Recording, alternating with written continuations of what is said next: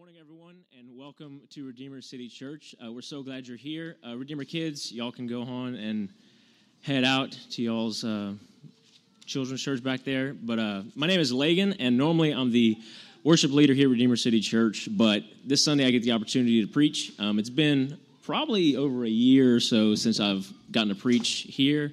So if you haven't heard me preach before, maybe you're in for a treat, maybe not. We'll see how this goes. Um, but yeah, Aaron, like I said, he had his birthday this week, and he wanted to take the week off, so he asked me to preach, and so I gladly um, stepped in, and, and, I really enjoy getting to preach, and it's it's I talk fast and we move quick, and I get excited, and I'll start rambling, but anyways, it's gonna be it's gonna be a good time, and I'm kind of the uh, I feel like I'm Aaron's wild card because I'm not continuing in our series today in Samuel. Uh, he gave me the option, and it was either I believe, preach on the death of Saul and uh, some other stuff like that. Or he said, or you can do what you want. So I said, I'm going to do what I want. Um, so today we're going to be in Luke chapter 12. So if you're um, in one of our D groups or wondering what happens in D groups, um, we read through scripture and we memorize scripture together. And right now, we kind of just finished up reading through the book of Luke, moving into Acts now. Um, but we just finished reading through the book of Luke in the last month ish. Um, so this was one of the chapters we read, and really this kind of passage has been sticking out to me the last year or two, really, um, and it's something that's been on my mind quite a bit. And so I was like, you know what? Let's let's preach on this instead of First Samuel, just just for one week. But I am going to reference a little bit of the the sermon series that we're going through right now. So this week we're going to be in Luke chapter 12, verses 1 through 2, 1 through 12.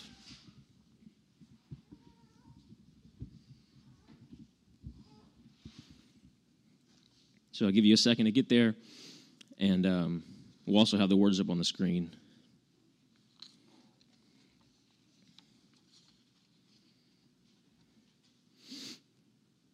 So, Luke chapter 12, verses 1 through 12. it says, In the meantime, when so many thousands of the people had gathered together that they were trampling one another, he began to say to his disciples first, Beware of the leaven of the Pharisees, which is hypocrisy. Nothing is covered up that will not be revealed, or hidden that will not be known. Therefore, whatever you have said in the dark shall be heard in the light, and what you have whispered in private rooms shall be proclaimed on the housetops. I tell you, my friends, do not fear those who kill the body, and after that have nothing more they can do. But I will warn you whom to fear. Fear him who, after he has killed, has authority to cast into hell. Yes, I tell you, fear him. Are not five sparrows sold for two pennies? And not one of them is forgotten before God. Why, even the hairs of your head are all numbered. Fear not, you are of more value than many sparrows. And I tell you, everyone who acknowledges me before men, the Son of Man also will acknowledge before the angels of God. But the one who denies me before men will be denied before the angels of God. And everyone who speaks a word against the Son of Man will be forgiven, but the one who blasphemes against the Holy Spirit will not be forgiven. And when they bring you before the synagogues and the rulers and the authorities, do not be anxious about how you should defend yourself or what you should say, for the Holy Spirit will teach you in that very hour what you ought to say. So today we're going to be talking about fear. Um, and I kind of title my sermon Fear and Freedom, and you'll see where we go with that. But we're going to, we're going to start today talking about fear. So just kind of a question to get you guys thinking as we're going, like, what are you afraid of? Um, you know, for me, I had to think a little while. Like, well, I'm not afraid of a lot of things, but one thing's for sure anything in the open water that's bigger than about my hand. I, if I'm in the water and there's anything bigger than about the size of my hand, no thank you. You know, a fish or a turtle that's about that size, I'm okay. That's cool. You can swim around me.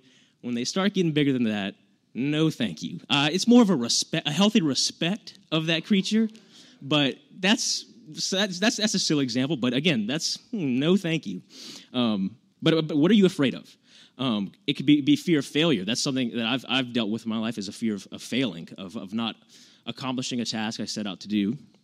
Is it because uh, you have a fear of being of being alone, or a fear of fear of sadness, a fear of of of of of, of any of these things? Um, are you afraid of being of having to be challenged, or are you afraid of doing hard and, and tough things, of, of having to exert yourself and do those things. Um, there, there are lots of things that we can be afraid of. Lots. I mean, it's innumerable, innumerable amount of things that we can be afraid of or have a fear of or a healthy respect of. Um, But there are different types of fears. There are fears of, of things happening to us, fears of, of us doing something or, or failing to do something or becoming something, um, or, or, like I said, having to do something that's, that's tough or hard. There's, there's a whole lot of different types of fears. So today, just be thinking maybe in the back of your mind, what are some things that you, you're afraid of or you have a fear of? And I think more often than not, our, our biggest fears are fears of things that we can't control. Like, I cannot control that whale in the water. No thing, I can't control him whatsoever. He does what he wants to do and is gonna, you know, probably kill me. Maybe not. People, some people swim with sharks. Never would I ever do that. Not even, not in a cage. Not in a. No, thank you. Never. But our biggest fears, I think, are, are, are fears of things that we we can't control because we want we, we feel security. We feel we feel safe when it's something we can control. So, our, our main idea, kind of for today, is, is that truth filled fear will lead us to a life of freedom. And we're going to look at that in three ways. We're going to see the fear of man, we're going to see the fear of the Lord, and then how we go from fear into freedom. So that first that first point, the fear fear of man. Looking at this passage, we see that, that Jesus has mentioned this, but the fear of man, I believe, is a, is a false fear that leads to hypocrisy. It is, it is a false fear that will lead us down the road of, of becoming or being a hypocrite in our lives. And, and we see that in, in the things we fear about man. So, what do we fear about man? We fear oftentimes what, what man or what people can, can do to us. We fear how they can harm our bodies or harm our, our well-being, well-being, harm our our livelihoods, you know, fire us from a job or, or us not get a job because of some person, they can harm our livelihoods and, and they can harm our security by things, someone breaking into your house, someone stealing your, your things, someone harming your sense of security. So we fear oftentimes what man can, can do to us. But more often than not, we, we fear, especially in, especially in today's age, we fear what man or people thinks about us. We fear what their opinion of us is. We fear how good we look in everyone else's eyes. We fear how well our image is presented to, to other people, how well maybe even our image is presented to ourselves. We fear our reputation being tarnished or being canceled or whatever you want to call it. We fear our reputation being destroyed. We fear this, this sense of, of being right in the eyes of everyone around us, of being correct and upstanding and looking good to those around us. Uh, uh, that's the same thing that the, that the Pharisees were doing in this day. They were they had this fear of of not being looking upstanding to everyone that they were supposed to be the leaders of and the, the spiritual leaders. They, were, they had that fear of what man thought about them. So when we fear what, what man can do to us and we fear what man thinks about us, it begins to lead us to these very, I feel like, desperate places. It will lead us, um, like we've seen in David's story over the last, if you've been here the last couple weeks as we've been continuing in our series of First Samuel, in the last few weeks, we've seen what David's fear of man led him to do he had this, this fear that, that Saul, even though God had saved him countless and countless times, he had this fear that Saul was going to get him this time. So what does he do? He runs away and goes live with his enemies, basically, and starts being this kind of double agent and working for them. But this fear of man led him to do that. And then his fear of them led him to lie to them and kill all these people and do all these crazy things strictly because of his fear of what man would do to him. And then he goes and he he's presenting this image to the Philistines and getting that fear of what they think about him comes into play where he's going to go to war and then they're like no we don't trust you. Go back home. And so all these all these fears of of people and of man that david had were leading him to these very desperate situations. Fear of fear of man leads us to to start living false lives. It leads us to start living lives just filled with anxiety and worry and fear of what people think and can do. It leads to shame it leads to more fear and more fear and more fear. And it's a never ending cycle of more and more fear. And that's not, that's not living. Like, that's not a true life. Fear of man leads us to desperate places, and the fear of man will eventually lead us to try to control and manipulate others. To whenever our image or our whatever is not looking just like we want it, we're going to begin to try to control that and to manipulate others and make them make them make them think how we want them to think. Make them say, "Oh yeah, Leagan's right in this aspect," and I, I've I've made them think that, or I've made them do that, and it leads us to start to control and manipulate others around us. But this this fear of man, just this, this strictly talking about what they can do to us, what they think of us, what people think and can do to you, it's a, it's a false fear. But looking at this passage, what what should we actually fear about man? What should we actually fear? And I believe it says it right there in verse 1 through 3. We should fear that our fear of man is going to lead us to being hypocrites, to hypocrisy. Verse 1 through 3, that's what Jesus is saying.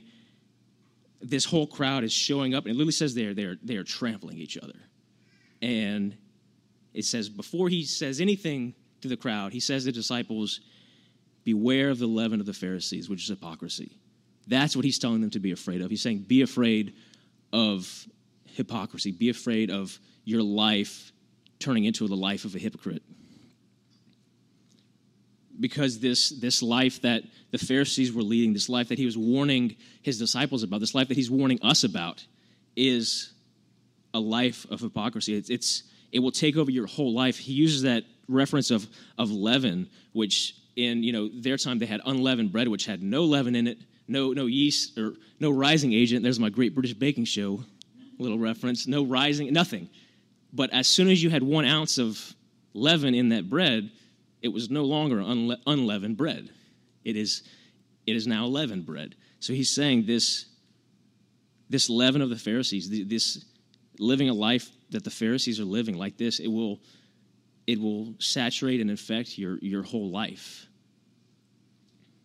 It's, it's, it's an enslaving type of life where you're, like we said, in this cycle of, of fear and of worry and of making sure you're always doing the right thing and looking the right way and continuing down this path of just never ending fear. And it may start may start small. You know, it may start, you know, you just, you know, maybe you know, saying, oh, you know, I did this, this, this, and just you slowly start to maybe not fulfill exactly what you say you believe, and maybe not, you know, if you let's just it's just an example. You know, you say you're, you're tithing ten percent. Well, this maybe you gave maybe you gave nine and a half percent this week. You know, you you needed that extra 0.5 percent to buy a coffee or whatever. Like, it's it may start small, and that of course that happens in all our lives. We begin to cut corners here and cut corners there and but as that continues and goes and grows and grows and grows it's it's going to be it's going to grow more and more it's going to start looking where you, you say you believe in the truths of god but eventually your life may no longer look like it at all at first you may not be able to tell the difference but eventually as that that lifestyle of of the pharisee the lifestyle of, of being a hypocrite grows in you and grows in you, grows in you, eventually you, you may not even recognize yourself anymore. The Pharisees were, were turning worship of God, worship of the true God, into a worship of themselves, into, into following these rules so perfectly and looking so good to everyone else and looking so perfect on the outside, just so everyone could see how great they were. Where we get stories that they're in Scripture that say where the Pharisees in the temple praying loudly saying, Thank goodness I'm not like that man who's just next to him praying. Like saying, Thank goodness I'm not like him. Thank goodness I'm not like them. It led to a worship of themselves. And that's what, when we, when we fear, when we fear people more than we fear the Lord, when we fear people more than we fear truth of God, that's what it's going to start to look like. We're going to be worshiping ourselves as opposed to worshiping who God is, worshiping this image we've created of ourselves, this truth that we've put up in front of ourselves to other people more so than, they, than we worship Christ. So the, the Pharisees feared man's thoughts and rules so much that they based their entire lives around looking good for men, looking good for people. Their entire lives were based around that. And hypocrisy will cause us to forget how bad we really are. It will forget, it will cause us to forget that we are sinners, that we that we have sinned, that we do deserve punishment for our sins. Hypocrisy continually tries to justify itself, justify itself into thinking like I'm not really that bad. You know, I'm I'm pretty I'm better than that person. I'm better than them and you're just you're justifying yourself. And again, that's a a dangerous cycle to get them. That's where that's where why Christ tells them beware of this. Beware of hypocrisy. Uh, in a quote by C.S. Lewis in his book uh, Mere Christianity, there's going to be several C.S. Lewis quotes in today's sermon. Um, whenever you can't say anything eloquently, you look up someone who can. So he says, Christianity has nothing to say to people who do not know they have done anything to repent of, people who do not feel the need for repentance or forgiveness. You'll only listen to a doctor when you know you are sick. And when we have a life that is full of simply fear of man and fear of people and fear of opinions and a life that's beginning to be full of, of hypocrisy and being a hypocrite, we forget how bad we are. We forget how sick we truly are. And this is a dangerous place to be. That's why Christ says, Beware of it. It is dangerous. It will cause you to, to be someone that, that no longer can be dependent on, that, that no, one can, no one can trust, no one can, can rely on when you're not standing on the truth that you profess that you believe and you, and you simply change your view or change your opinion or change your image to fit whatever seems right in the moment. We, we know how we should be living, but oftentimes we don't. And this is this is me speaking from, like I said, that's been on my heart for the last year or two. It's how, are we living? Are we living how we should, or are we are we beginning to be like these Pharisees and just living to prove to other people how good we are. Hypocrisy is fearing man. Sorry, the hypocrisy in fearing man is that when we fear man or what man can do, we are fearing things that ultimately cannot do us harm. Christ straight up says, Do not fear them. It's hypocritical, hypocritical in itself to fear them because Christ straight up says, Do not do it. Would you say you trust someone truly trust someone and then not take their advice, that's not, that's not trusting someone. When Christ specifically says here, do not fear those who kill the body, and after that have nothing more that they can do. If we're not trusting in that advice, do we really trust what Christ is saying to us? But the last point in this in this, this fear of man section here is, is not simply that we should just fear, you know, fear this this I know I'm kind of making it seem like this this this black hole of hypocrisy that we're going to fall into. I'm, I'm I'm not trying to be super super super dark and deep on that too bad, but it's not just not just that. It's not fear of what man thinks. It's not fear that of what man can can because man cannot determine our eternity. It's it's a fear of what God thinks and what He will do, and that's what Jesus goes into in the, in the next part of the passage. But fear of man distracts us from the one thing in life that we should fear fear of man, fear of, of people's opinions, fear of our own perfectly safe well being distracts us from the one thing we should fear, and that's, that's the fear of the Lord. And, and the fear of the Lord is, man, you could talk for days and days and days on what the fear of the Lord is and what it looks like. And I'm to just do a, a quick, as best I can, little, little section here to, to talk about it. But I think the fear of the Lord is is the simplest way I can put it. The fear of the Lord is based on truth of who God is. The fear of the Lord is based simply on the truth of who God is and what He did and what He will do. Because as as Christ says here in verse verse two and three, He says, "Nothing is covered up that will not be revealed, or hidden that will not be known." Whatever you have said in the dark shall be heard in the light, and what you have whispered in private rooms shall be proclaimed on the housetops. One of the truths of God that, that should cause fear in us is that he is all knowing. Christ knows. He not only knows who you are on the outside, he knows who you are on the inside. He knows your thoughts. He knows he knows your everything. As he says in verse um, verse seven, even the hairs of your head are numbered. He knows he knows everything about you. Nothing is hidden. He knows you. And if that's not scary, I don't know what is. If that doesn't cause just a little slight rumble in your chest a little bit, then I don't know what will. He not only knows all, but he will reveal all, as it said there in verse three and verse, verse two and three. He will he will unmask hypocrites. He will reveal your sin. He will reveal where you fall short. He reveals my sin. He reveals where I fall short. He will reveal that you're going to need to pay for your sins. You know, Romans 3.23 says, For all have sinned and fall short of the glory of God. And when I read that, I just imagine, imagine like a flashlight shining around a room. Or like I, um, I work on, you know, airplanes and cars and stuff a bunch. And a lot of times there's inspections we have to do, and I have to, you know, get in a tiny little hole, crevice about that big, and, and try to see if there's a crack or anything anywhere. And with, without a flashlight, I'd never see anything in there. I'd just be like, slap that panel back on, we're good to go, out of my mind, don't worry about it. But you can't do that. You have to get a flashlight and, and, and look and see. And that's what, when I read this verse, that's what I think of. I think of God just with his flashlight saying, like, yep, you've sinned, you've sinned, you've sinned. We've all, we've all sinned. And, and the same with this verse, revealing just, revealing everything. So he knows everything, he reveals everything, and he will judge everything. He will judge all. Um, and that's, that's, that's the tough part of these verses. When you read verse 5, he says, but I, but I warn you of whom to fear. Fear him who, after us killed, has the authority to cast into hell. Not only the, the power to do it, the authority to do it, but, but he will do it. Um, God has the authority to cast sinners and hypocrites to hell. He, he has the right to cast us all into hell. This applies to, this applies to every one of us. And this, this fear that that should kind of well up in you a little bit right here is, is a very real fear, and it's based on something we can't control either. This, this, this true fear based on the truth of who God is I believe it's it's a very true fear because it's it's one of the it's the very thing that we cannot possibly control.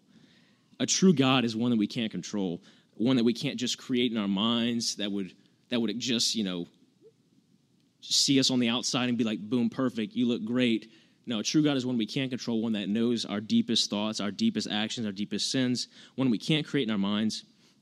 And and I love I love the story of Job, and I'm just going to paraphrase it real quick here um, because I think it, it displays this, this true, healthy fear of the Lord in, in a very drastic way. Um, so, the story of Job Job was this great, upright, righteous man, a lot of possessions, a lot of things. Satan goes to God and says, If I took everything away from him, he'd, he'd curse you, he'd turn away from you, whatever. And God says, Okay, do it. So, his family dies, he gets boils all over his skin, he loses everything, and he's just in a, a very bad place. He is down in the dumps. And chapters and chapters of this, chapters and chapters of describing the misery he's in, all this going. He's got friends that come and give him, some are giving good advice, some are bad advice. His world is just wild, crazy. And then towards the end of the book, Job finally kind of it all kind of comes to, a, to an end here. And Job is just like, he basically lashes out at God and says, like, God, show me where I've done wrong. Show, what have I done wrong? I've done, I haven't done this, I haven't done this. I've basically, and I, I believe it says that he's trying to kind of justify himself a little bit and say, like, what have I done wrong? Prove to me what I've done wrong. And then his good buddy uh, Elihu comes up and he says, like, wait, wait, wait, wait, wait, wait, wait, wait a second, Job. Like, stop for a second and consider, consider who you're talking to. Stop for a second and consider the, the amazing and wondrous works of God. And then, and then God answers Job. And it's basically like out of the world when God says, like, chapters and chapters of just like, Job, where were you whenever I ripped the earth and formed it? Where were you whenever I caused lightning to go across the sky? Where were you whenever I did all these, all these things? And about halfway through, he pauses and Job falls to the ground, puts his hand over his mouth. And then God's like, no, no, no, no, he's basically he says I forget exactly how he says it. Um, he, he says uh, dress for action like a man. He's basically telling him like no no no no no let's we're still going here. Get up get up we're still going. And he says to him like he says to Job who is it that's going to find fault with me? Talking to Job. And Job Job has covered his hands with mouth and he says I, I, your ways are too wonderful for me. I do not know. I, I, should have never have said anything. And he's just, just taken by this fear of, of the Lord, of how powerful he is, of how, how, how amazing he is, of how just and righteous he is. Um, that's the fear of the Lord. Knowing who he is, knowing the truth of who he is, of every aspect of him, not just the ones that are nice and warm and fuzzy, but the truth of every aspect of who the Lord is. That's what causes true fear of the Lord, a true fear that should be in our lives. Again, another quote from C.S. Lewis. It's in uh, his book, The Lion, the Witch, and the Wardrobe. And it's whenever the Mr. and Mrs. Beaver are talking to the, the children about Aslan, who's a lion. And at first, they thought he was a man. And whenever they realize he's a lion, I believe Susan says, like, oh, he's a, he's a lion, huh? Like, is he, but is he safe? And Mr. Beaver says, safe? Of course he's not safe, but he's good and he's the king. And, and that, again, is, I think, is a, a way we should be living our lives. Like, of course, God's not safe, but he's good. He's the king. He is powerful. There's that fear there. But the truth of God, of who God is, it, it shouldn't just, it, it doesn't just lead us to fear him and stop there. Because that's what the fear of man does. The fear of man leads us to fear people's opinions and all these things. And then it just stops there. There's no there's no back half to it. There's no there's no silver lining. It's this cycle of fearing and fearing and fearing and fearing and, and you're never going to get out of that. But the fear of the Lord, the truth of who God is, leads us to fear him, but it doesn't stop there. The fear of the Lord leads us into freedom. And the fear of the Lord leads us into freedom because God knows those who are his. As he said in verse verse 7, he said, Even the hairs of your head are numbered. He's talking about these, these sparrows, and he says, Five are sold for two pennies, basically pretty much worthless. And he says, Not a single one of them is forgotten before God, but he knows the hairs on your head. Fear not, you have more value than many sparrows. Our fear leads us into freedom because God knows those who are his. He doesn't forget the worthless sparrows, he knows you. And the safest place you can be the place free from your fear, free from your worry, free from anxieties. The safest place to be is in relationship with Him. And if you aren't in relationship with Him, I hope, I hope today you begin to consider what that, what that means and what that looks like for your life and what that, what the, what the, the eternal aspects and benefits of that are as, we, as we've been going through this passage. The same God who has the power over the wind and the rain and can simply tell them to be quiet as he's woken up from his nap on a boat. The same God who, who spoke the earth into existence, the same God who, who holds all things together, holds you in his hands. He knows your name, he knows, he knows every hair on your head, he knows your heartbeat, he knows your sin, and he still loves you. Because he, he loves you so much that he sent his son to die for you, for me, for hypocrites, for sinners. He died to pay the price for that sin that we've, we have all committed. We've all fallen short. He sent his son to die for us. And when you accept Christ as your Savior, you're, you're, you're God's forever. You are not, you're never forgotten. You are never left behind. You are His forever. And that's a life based in freedom.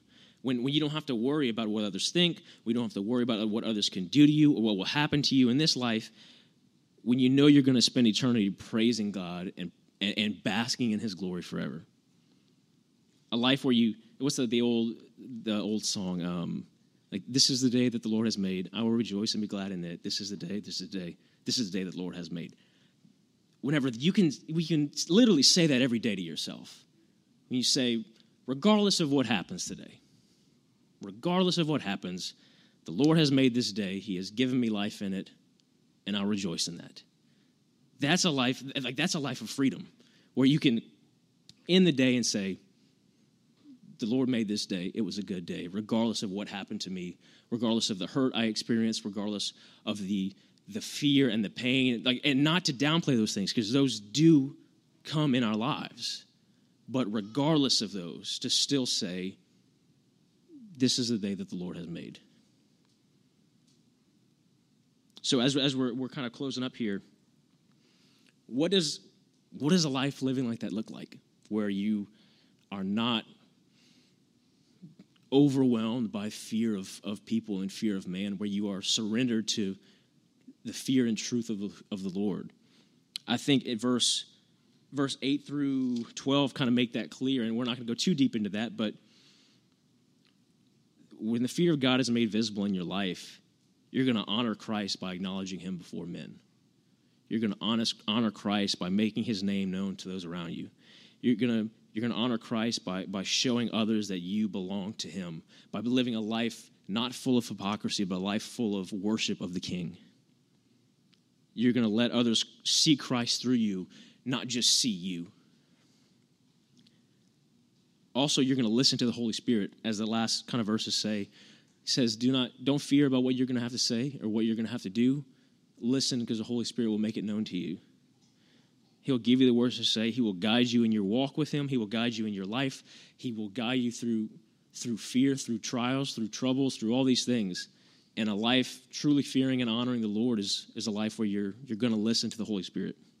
And you're honoring God when you do these things. A life of freedom without fear is, is not a life that doesn't encounter fear. And it's not a life that's free from fear. It's a life where you allow God to cast out your fears with His truth and replace them with, with that one true fear of, of who He is. So, as we're closing, what another question to be thinking about? If, if you've been thinking about, you know, what are the, some of the things you fear, and what are some of the things that are, are, are very pressing on your heart of, of in your day to day fears and worries and, and things that go on? What, what are you doing to cast out your fear? Or what is casting out your fear? Because it, it's it's something that, that, that we have fear in our lives. And in Philippians 2.12, it says, to work out your salvation with fear and trembling. Like, you're going to have fear. It's going to be there. Um, but the second part of that verse is what makes it beautiful because it says, For it is God who works in you, both to will and to work for his good pleasure. So we're, we're going to experience fear, we're going to experience trembling. But are you trying other ways to rid yourself of fear? Are you trying other ways to get rid of fear in your life? Are you trying to use your own power, use your own good works, use your own perfect social media, use your own perfect, you know, whatever else to to try to rid those fears in your life? Or are you allowing the perfect love and truth of Christ to cast it out? One more quote from C.S. Lewis. He says, um, Perfect love, we know, casteth out fear, but so do several other things ignorance, alcohol, passion, presumption, and even stupidity. It's very desirable that we should all advance to that perfection of love in which we shall fear no longer. But it's very undesirable until we've reached that stage that we should allow any inferior agent to cast out our fear. If we're trying to get rid of our fear of the things of this world by using the things of this world, we're going to be turning away from God the God who says to cast our fears and worries on Him, who is working in us to rid us of those things. Let the Lord cast out your fears. So if, if, if you're not living a life in relationship with Christ, in a relationship with the Lord, if you're not His, it's, it's time to fear God. It's time to fear where your eternity is headed. Because he knows all, he will reveal all, and he's going to judge all in his perfect, perfect goodness. But don't be afraid. If you are fearing God, don't fear. He knows who are his, and he holds you safe in his hands, and he will cast out your fears. Oops, forgot one more quote with C.S. Lewis. Here we go. Last one, and I promise that's the last. He's, he just says things so well. Um, he says, uh, this is in his book, Mere Christianity. He says, God is the only comfort, He is also the supreme terror, the thing we most need and the thing we most want to hide from. God's gaze of goodness is either the great safety or the great danger, depending on the way you react to it. Will you turn to Him with your fears and your worries and trust in Him? Or are you going to continue to run and hide and use your own powers to try to cast out your fears? Let's pray. Lord, we, we thank you for just a beautiful day and a great weekend of beautiful weather, and we just can't praise you enough for that. But Lord, we thank you for allowing us to be here today and just to to learn, God, the truth of who you are and the truth of what your word says and, and the truth and the security that we can find in you, God, when we are overwhelmed by fears in our life. Um, Lord, point us to the to the truth of who you are. Allow your your truth and your love to cast out the fears in our lives. God, help us to not not use the ways of this world to try to get rid of our fears and, and even these, these false fears that the world puts on us, God, but that we would have that one true fear of you, and then from there, Lord, live lives of freedom, knowing that you you never forget us, that you care more for us than, than even those sparrows that you never forget, God. You care for us so much more than that. You sent your son to die for us. God, as we as we end today and, and, and again sing a few more songs of praise to you, Lord, just allow these words of these songs to rest on our heart and to us to go today, Lord, living living lives with with freedom and that little bit of fear in the back of our minds, God, of just who you are and how great you are. Um, and allow that to continue to push us into more and more freedom and boldness in our lives to, to live truly for you in everything we do. We love you and we thank you.